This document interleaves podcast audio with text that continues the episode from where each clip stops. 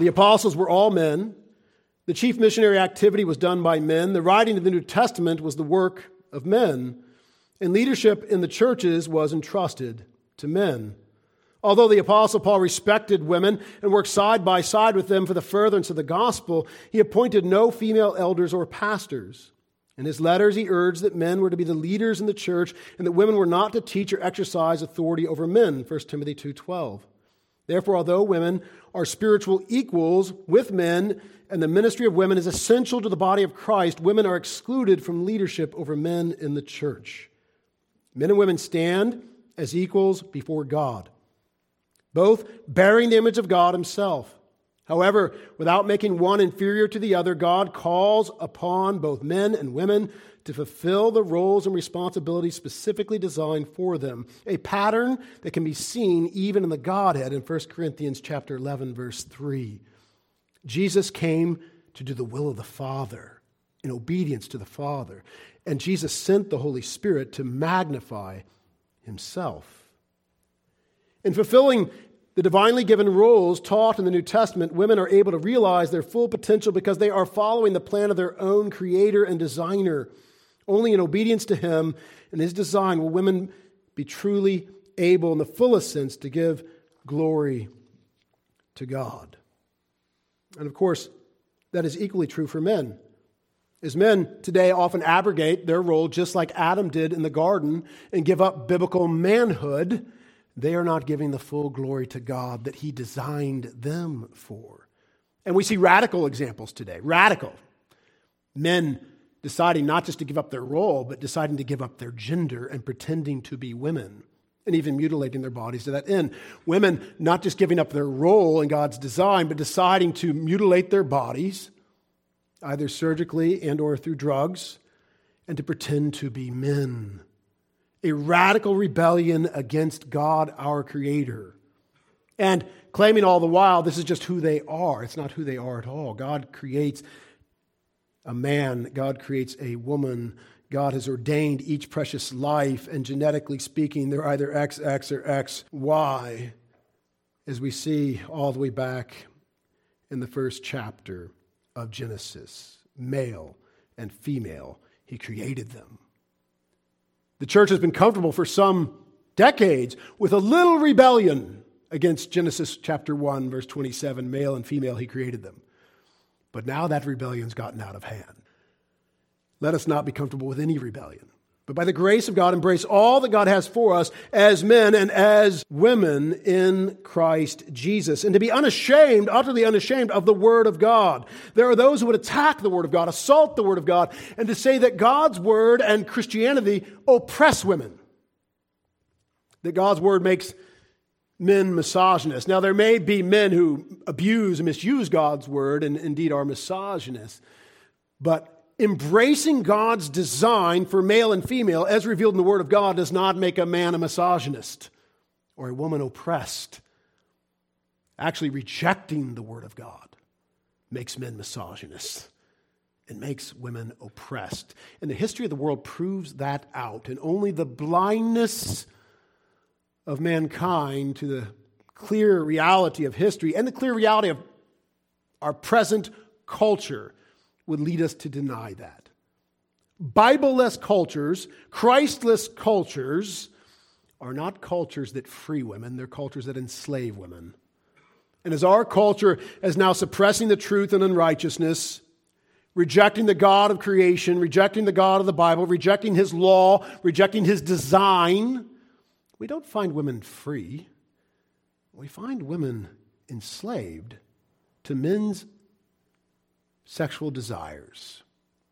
We don't find women free, we find them enslaved to their own sin. Here in our own state, they're looking to legalize prostitution. Is that going to benefit women? Really? No, not at all. Women will suffer. Girls will suffer. Boys will suffer. It will only further unleash perversion, and it will not all be voluntary. It will unleash horrors upon women. Don't shy away from God's wisdom, God's word, God's design, as the world assaults it and says, that's backwards, that's archaic, that's misogynist, that's hateful and sexist. No, it's truth. It's freeing. It's protecting. It's a blessing. It's God glorifying. And by the grace of God, we need to embrace it as such. Everywhere the Bible goes and is rightly preached and taught and received, women flourish, women prosper, women are set free. Because the Bible, unlike any other document that cultures look to as a document of truth or a document, document for spiritual guidance, the, the Bible is the actual Word of God. The Bible is the actual instruction book for life. Our Creator, our designer, wrote it. And so when we live according to it, we find freedom and we find blessing individually and as a whole. Now, if you want to live as a man, if you're a woman, if you want to mutilate your body and throw off God's design, then yeah, the Bible is going to be restrictive. But what you find is those people go to those great extremes, either direction, they're not at peace, they're not happy, they're not flourishing. They're miserable. And so many of them, given time, oh, wish, oh, wish they could go back. They wish they could reverse what they have done. So let us go back to the Word of God and elevate womanhood directly from the Scriptures and rejoice in God's good and amazing design. But one final word before we get to the Scriptures this word came into a world where women were universally oppressed. This word came into a world where women did not have basic human rights. They did not have the God given, unalienable right to life, liberty, and the pursuit of happiness. What created that for male and female? The Word of God, the biblical worldview. That's what created that. This word came to a world where women were basically possessions, whether it's the Greek society, the Roman society, or the savage societies of this earth. Women were basically universally possessions without power and at the mercy of unholy men. And the further our culture goes now, we are descending into savagery, not civilization. We're throwing off civilization. We're descending into savagery, and women again are at the mercy of evil men. You don't even have a right to your own shower anymore. You don't have a right to your own sports team, your own sauna, your own bathroom. That's what an evil man in the White House has done to women. The greatest misogynist act in the history of America is called the Equality Act. Women can't live without them. Luke chapter 1, verse 26. Now, in the sixth month, the angel Gabriel was sent by God to a city of Galilee named Nazareth to a virgin betrothed to a man whose name was Joseph of the house of David. The virgin's name was Mary. And having come in, the angel said to her, Rejoice, highly favored one. The Lord is with you. Blessed are you among women.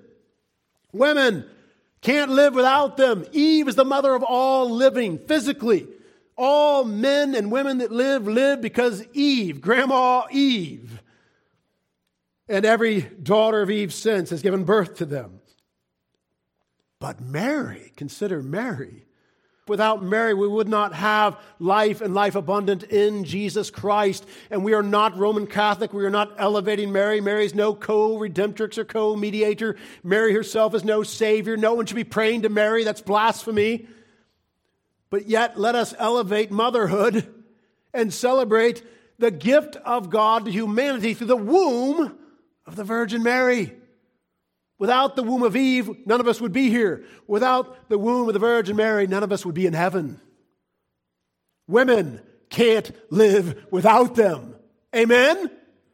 Amen. Elevate womanhood biblically. None of us would be alive without them. What a blessing, what a gift.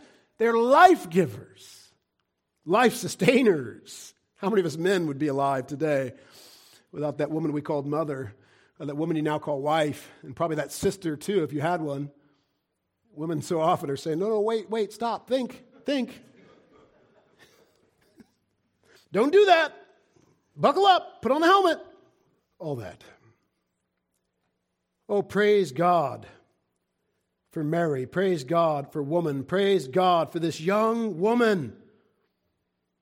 And consider, while she was highly favored and the Lord was with her, and she was blessed amongst women, I mean, universally, she gave birth to Jesus. Jesus, who would be her Savior. Jesus, who would be the Savior of all men. Indeed, she was blessed.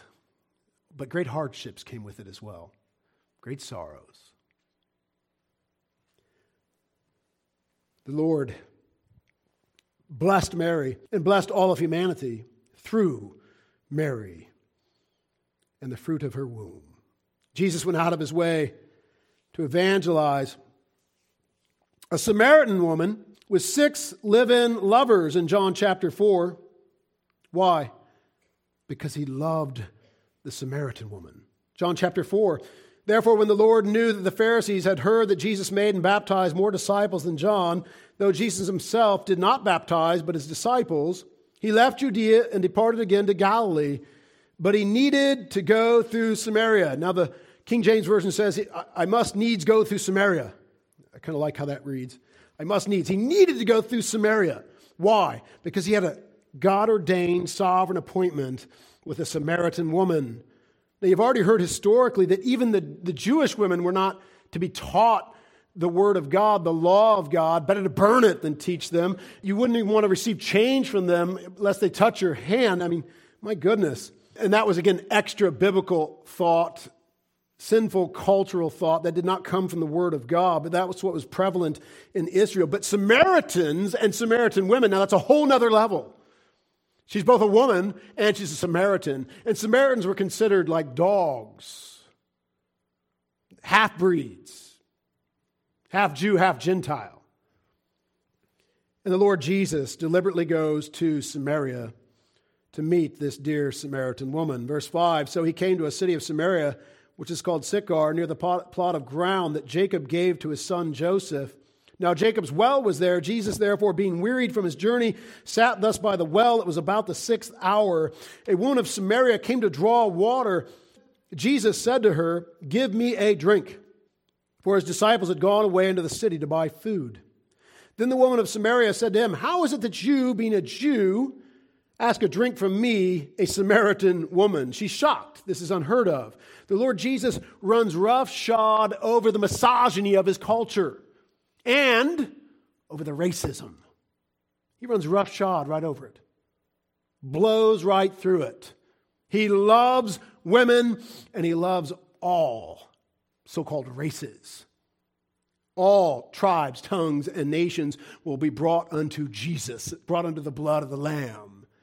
He blows through all of these cultural restrictions that man's sin sets up because he's no mere man and he's no sinner. She's shocked. Why do you, being a Jew, ask a drink from me, a Samaritan woman? For Jews have no dealings with Samaritans. Verse 10 Jesus answered and said to her, If you knew the gift of God and who it was who says to you, Give me a drink, you would have asked him, he would have given you living water. The woman said to him, Sir, you have nothing to draw with, and the well is deep. Where then do you get that living water? Are you greater than our father Jacob, who gave us the well and drank from it himself, as well as his sons and his livestock? Jesus answered and said to her, Whoever drinks of this water will thirst again, but whoever drinks of the water that I shall give him will never thirst, but the water that I shall give him will become in him a fountain of water springing up into everlasting life. The woman said to him, Sir, give me this water that I may not thirst, nor come here to draw. Now, most of us right there would have said, All right, pray this prayer. But that's not what Jesus does, nor is that what we should do. Verse 16 Jesus said to her, Go call your husband and come here.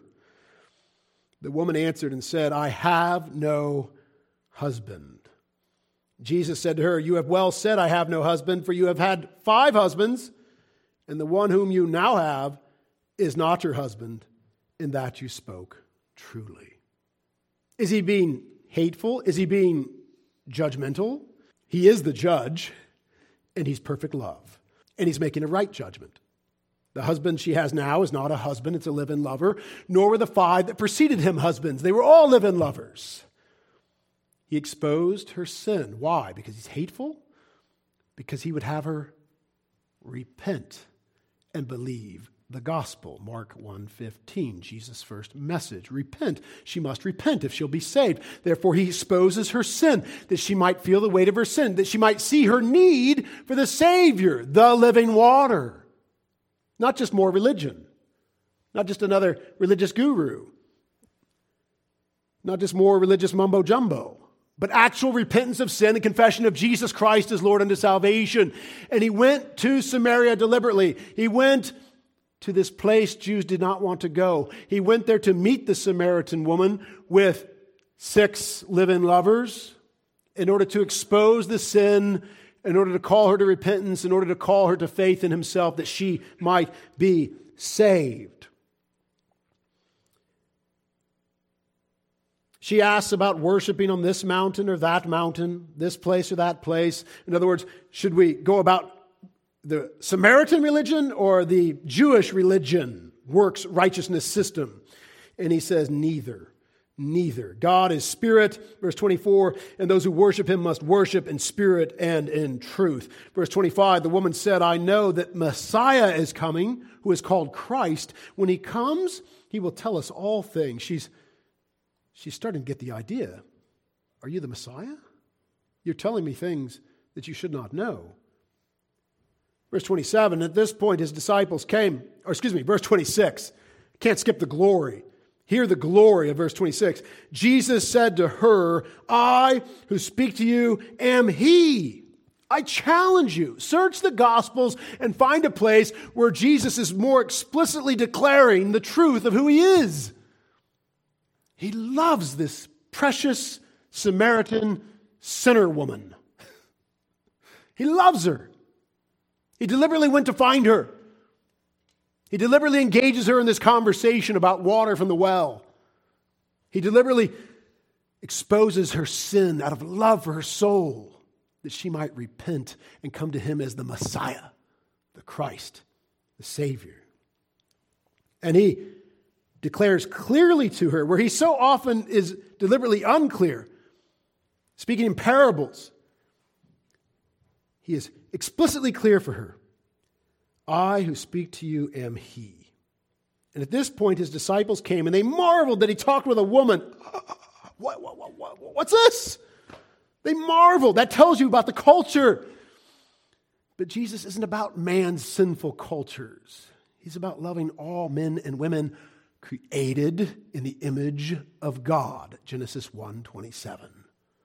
Equal in value. He came to die for both, to save both. They marveled that he talked with the woman, yet no one said, What do you seek? or Why are you talking with her? Verse 28 The woman then left her water pot, went her way into the city, and said to the men, Come and see a man who told me all things that I ever did. You want a sign of repentance? That's it. That jerk. How dare he bring that up, right? Where's his mercy? Where's his compassion? He's so judgmental. No, no, no. She's repentant. She's humble. She's not resenting that he told her all that he ever she ever did. Uh, she's thankful because it, it's leading her to repentance and to saving faith in Christ. It's leading her out of dead Samaritan works righteousness religion. And he didn't lead her out of dead Samaritan works righteousness religion to dead Judaism works righteousness religion. He led her unto himself as the way and the truth and the life. No man comes to the Father but by him, John 14, 6. So she goes and tells the men of her city, Come see, come see, could this be the Christ? Verse 30 Then they went out of the city and came to him. In the meantime, his disciples urged him, saying, Rabbi, eat. But he said to them, I have food to eat uh, which you do not know. His food is to do the will of God and to seek to save the lost, even even wretched, lost sinners like the Samaritan woman with her six would be husbands. Verse 33 Therefore the disciples said to one another, Has anyone brought him anything to eat? What? They're just totally missing it. The scriptures are so humbling for us men, aren't they? Women too, but they're totally missing it. Christ Jesus came into the world to save sinners. Women, men, sinners all, and sinners of all types. In Luke chapter 7, Luke chapter 7, the Lord Jesus did not turn away the broken, repentant prostitute of Luke chapter 7. Lord loves women and elevates women. Luke 7, verse 36. Then one of the Pharisees asked him to eat with him, and he went to the Pharisee's house and sat down to eat. And behold, a woman in the city who was a sinner, meaning prostitute, when she knew that Jesus sat at the table of the Pharisee's house, brought an alabaster flask of fragrant oil and stood at his feet behind him, weeping. And she began to wash his feet with her tears and wiped them with the hair of her head. And she kissed his feet and anointed them with fragrant oil. Now, when the Pharisee who had invited him saw this, he spoke to himself, saying, This man, if he were a prophet, would know who and what manner of woman this is who is touching him, for she is a sinner. And Jesus answered and said to him, because Jesus knows what's in his heart, Simon, I have something to say to you. So he said, Teacher, say it. There was a certain creditor who had two debtors. One owed 500 denarii and the other 50. And when they had nothing with which to repay, he freely forgave them both. Tell me, therefore, which of them will love him more? Simon answered and said, I suppose the one whom he forgave more. And he said to him, You have rightly judged. Then he turned to the woman, the woman that Simon was despising, the, the sinner woman. He turned to the woman and said to Simon, so he turns to the woman and says to Simon, Are you getting this? This is quite a moment, a moment of humbling for Simon and a moment of love for the sinner woman. He turned to the woman and said to Simon, Do you see this woman? I entered your house. You gave me no water for my feet, but she has washed my feet with her tears and wiped them with her with the hair of her head. You gave me no kiss, but this woman has not ceased to kiss my feet since the time I came in. You did not anoint my head with oil, but this woman has anointed my feet with fragrant oil. Therefore I say to you, her sins, which are many, are forgiven.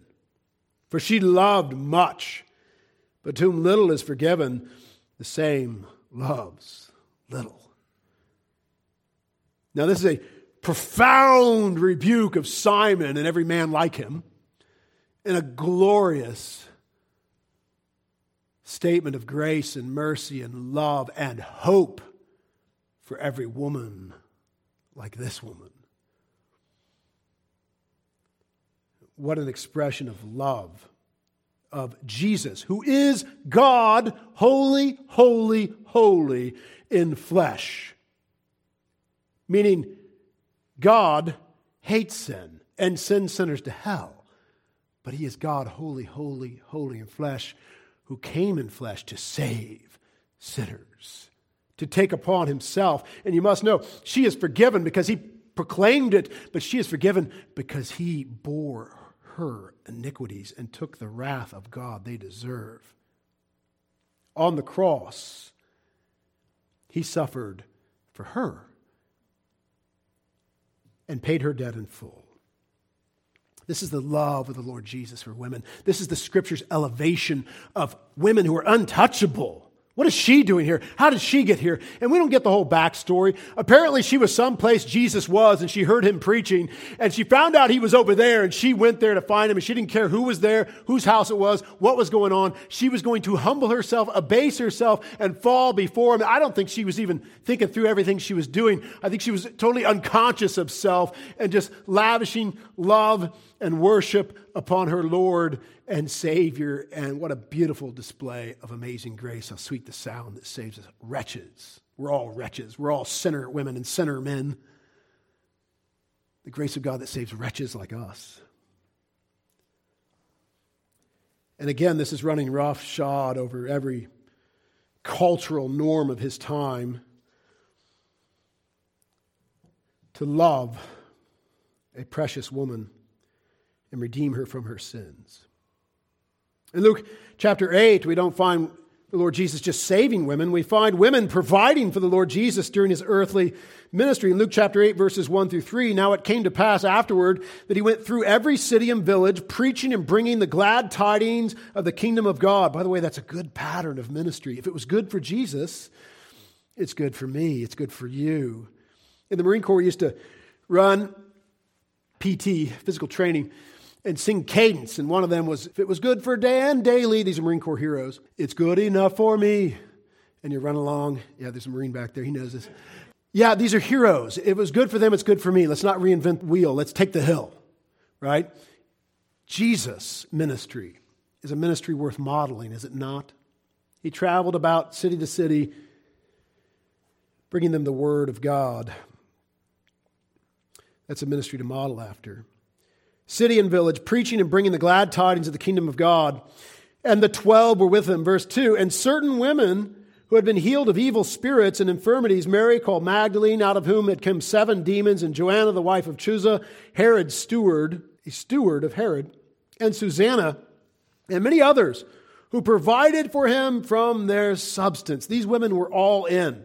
Christ had healed their infirmities. Christ had rescued them from demon possession. Christ had saved their souls. They were all in. They were on board. They were doing whatever they could do to support the ministry of the Lord Jesus and the gospel of Jesus Christ. They didn't say, I want to preach. I want to be a pastor, or, or I'm not in. I, have got no part of it. You know, I, I need to have my role and I'll define that role and I'll demand that role. And if I can't have that role, I'm not in. They were all about serving the Lord Jesus. The Lord Jesus was the preacher. And guess what? He was training his apostles, who were men, to be preachers behind him. And that's God's design. And it's a good design. Why would we rebel against it? Are we smarter than God?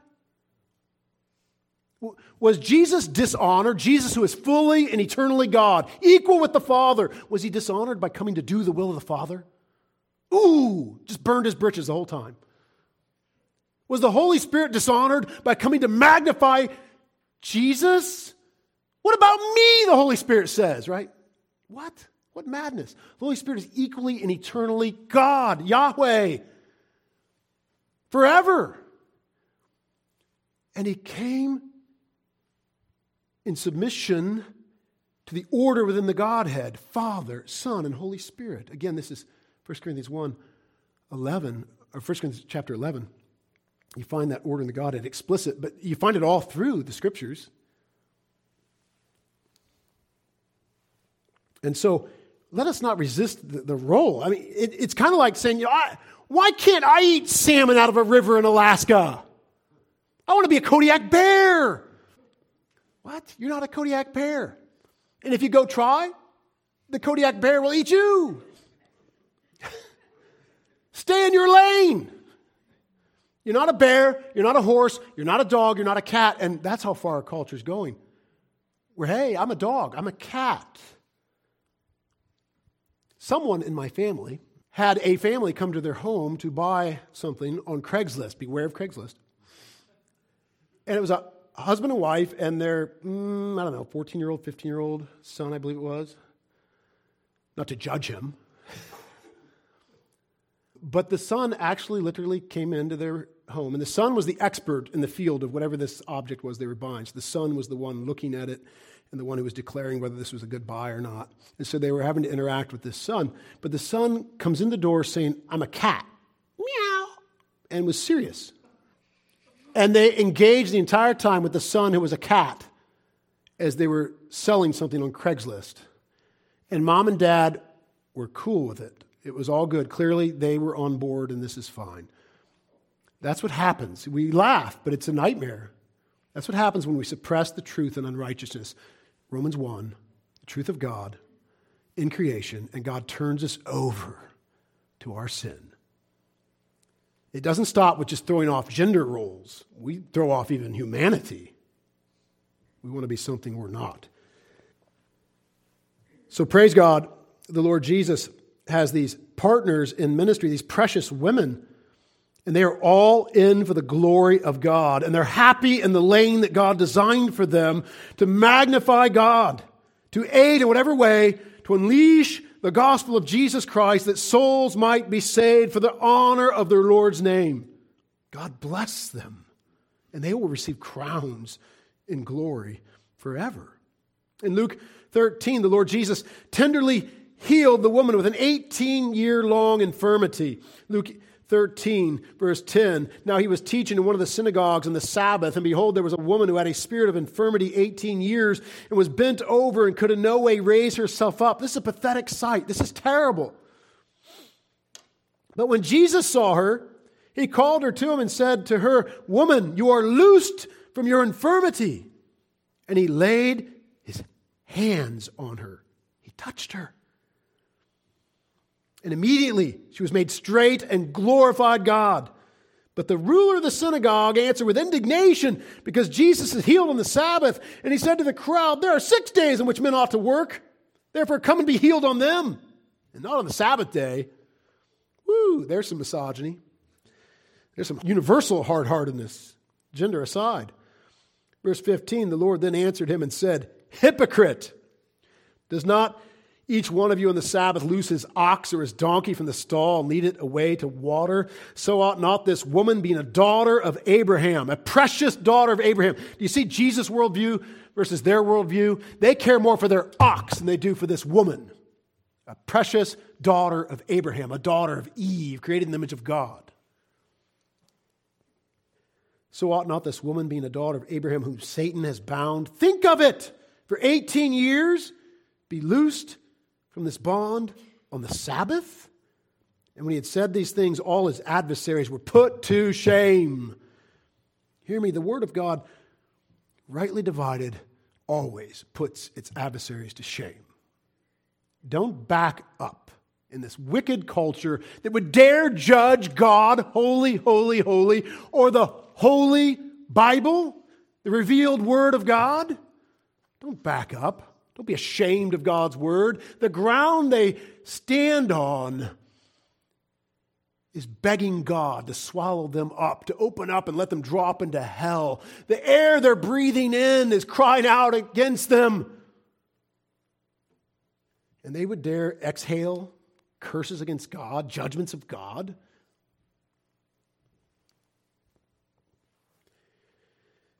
Sin makes us mad, as in insane. His adversaries were put to shame, and all the multitude rejoiced for all the glorious things that were done by him. In John chapter 11, John chapter 11, we find the account of the Lord Jesus when Lazarus dies and he interacts with Mary and Martha. For the sake of time, we will truncate it a bit. We could preach messages out of it, not just a message. But John chapter 11, verses 1, uh, pretty much to the end of the chapter, we have this certain man who is sick, Lazarus. And Lazarus, Mary, and Martha are friends. They are also co laborers. He often stayed at their home. They cared for him, they provided food and a place for him to lay his head. Verse 2 it was that Mary who anointed the Lord with fragrant oil and wiped his feet with her hair, whose brother Lazarus was sick. This is not the prostitute of Luke 7. That's a mistake that's often made. Similar act of worship she carried out, but no, not the woman of Luke 7. Verse 3 Therefore the sisters sent to him, saying, Lord, behold, he whom you love is sick. When Jesus heard that, he said, The sickness is not unto death, but for the glory of God, that the Son of God may be glorified through it. Verse 5 Now Jesus loved Martha and her sister and Lazarus. He loved them, unashamedly loved them. Again, that is countercultural for this rabbi to love these women, to be yoked with them, to be comfortable with them in their home, to converse with them, to teach them, to include them in his ministry.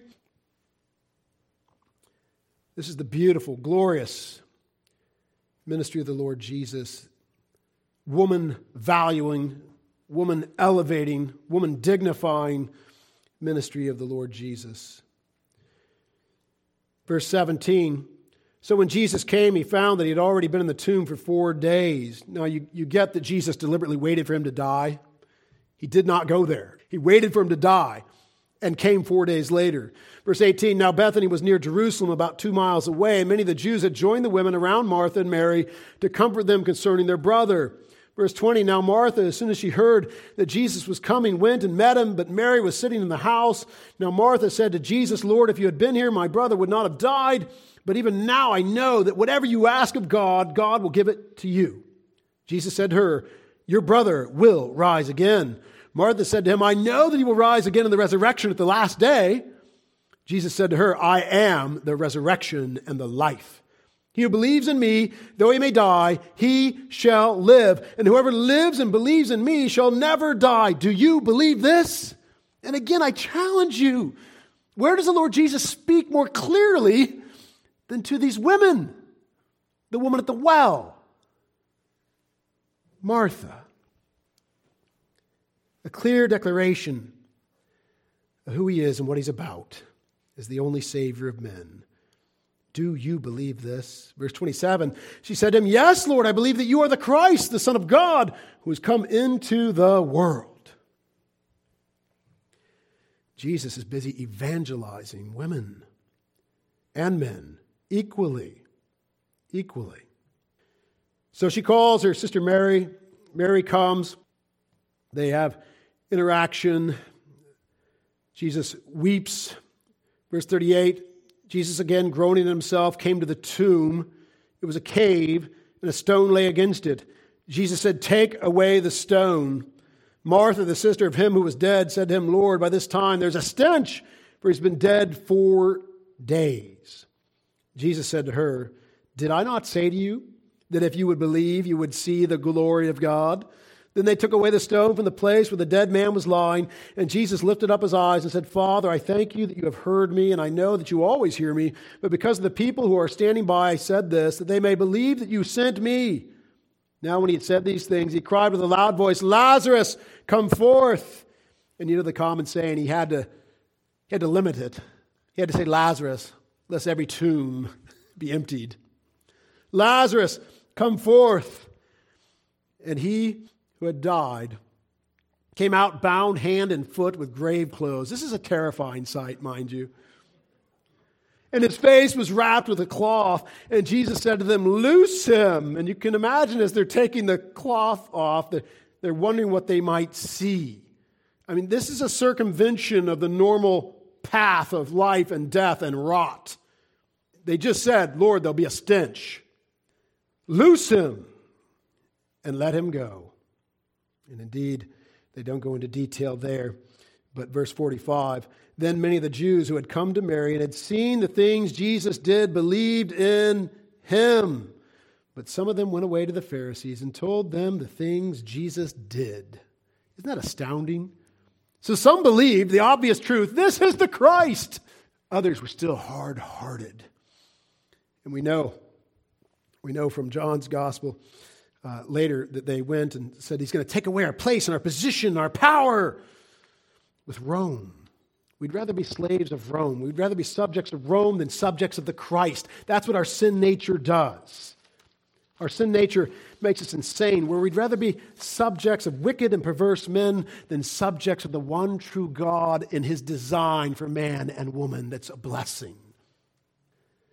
In John 19, 25 through 27, we see the incarnate Son of God, God in flesh, on the cross, suffering the fullness of the wrath of the Almighty for an untold number of sinners that he knew intimately, men and women who he came to die for. He came to save. He came to bear their iniquities. He came to take the fullness of the wrath of the Almighty on their behalf. He's on the cross, pierced in flesh and pierced in soul, taking eternal wrath. John 19, verse 25. Now there stood by the cross of Jesus his mother and his mother's sister, Mary, the wife of Clopas, and Mary Magdalene. When Jesus therefore saw his mother and the disciple whom he loved standing by, he said to his mother, Woman, behold your son. Then he said to the disciple, Behold your mother. And from that hour, that disciple took her to be his own home. If ever there was a death blow to misogyny, it's here. Jesus, God in flesh, the eternal God man, is suffering hell's wrath and suffering excruciating pain in his flesh. And he pulls himself up on his wounds to fill his lungs, because that's the only way you can do it when you're crucified, to fill his lungs that he might give his mother a son in his place and give his beloved apostle, who had his head on his chest in the upper room, his mother. A reverse adoption to comfort the mother that he loved. A mother, mind you, who was a sinner like all women, only saved by grace through faith. Being a sinner, a mother whose sins he was suffering for at that very moment, along with the sins, the sins of an untold incalculable number. And he had the time and the mind and the heart to love this precious woman, this sinner woman, his mother. Oh, you men, women too, love your mothers. They're all sinners, right? You aren't holy. Jesus was holy. You aren't going to suffer the wrath of the Almighty on her behalf. Jesus was suffering the wrath of the Father on her behalf, and yet he loved her and cared for her with his dying breath. No one, no one, no one has elevated women more than the Lord Jesus Christ. No one. How dare we cower before a world that would assault the Word of God and the God of the Word and Jesus Himself and Christianity with accusations of misogyny and oppression? Oh, no. No, rebuke it, expose it, and proclaim your Savior, proclaim your Lord with joy and conviction.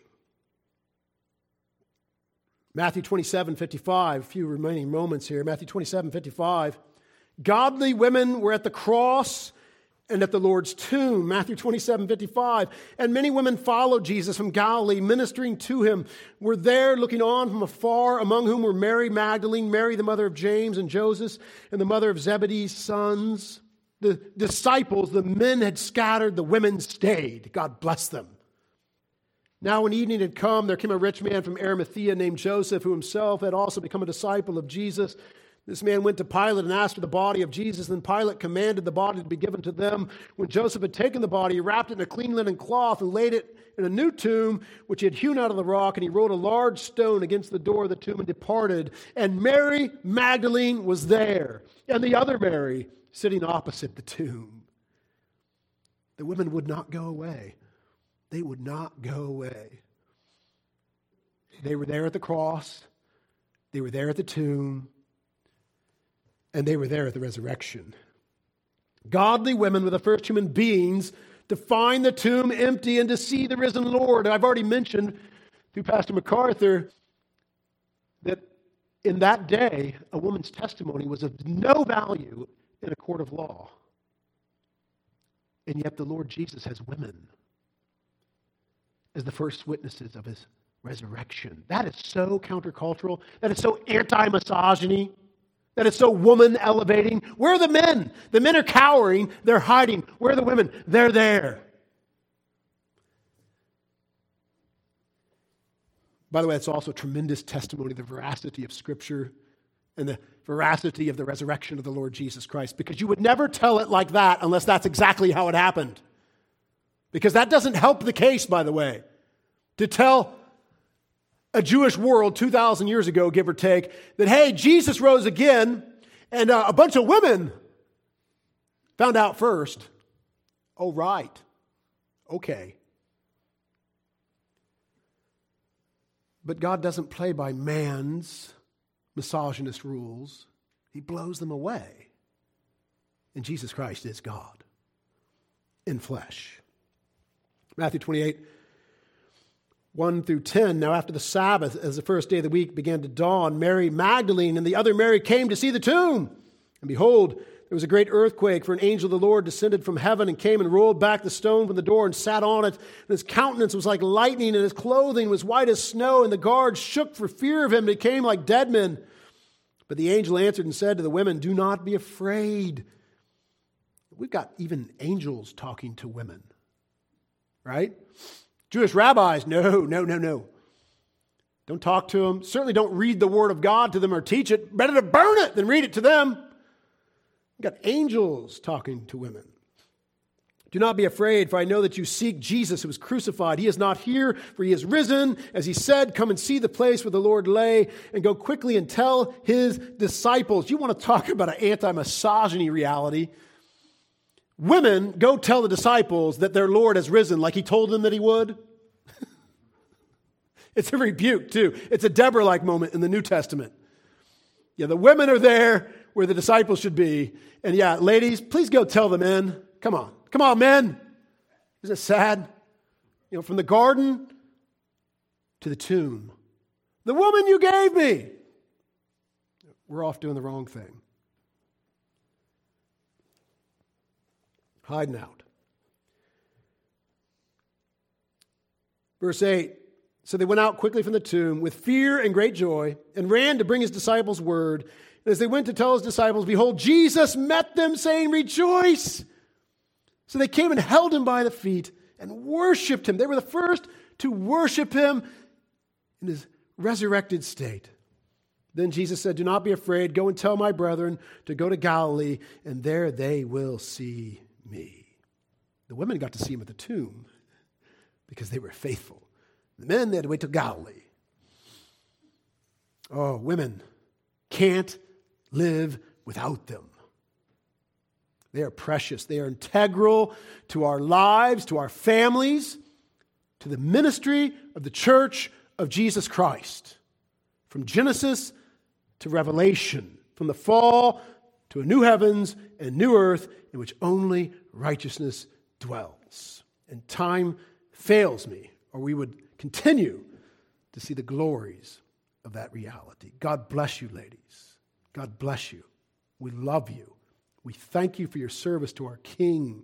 We thank you for your joyous reception of God's design for you. And we stand with you against the lies of the devil that are rained down on you daily, everywhere you go.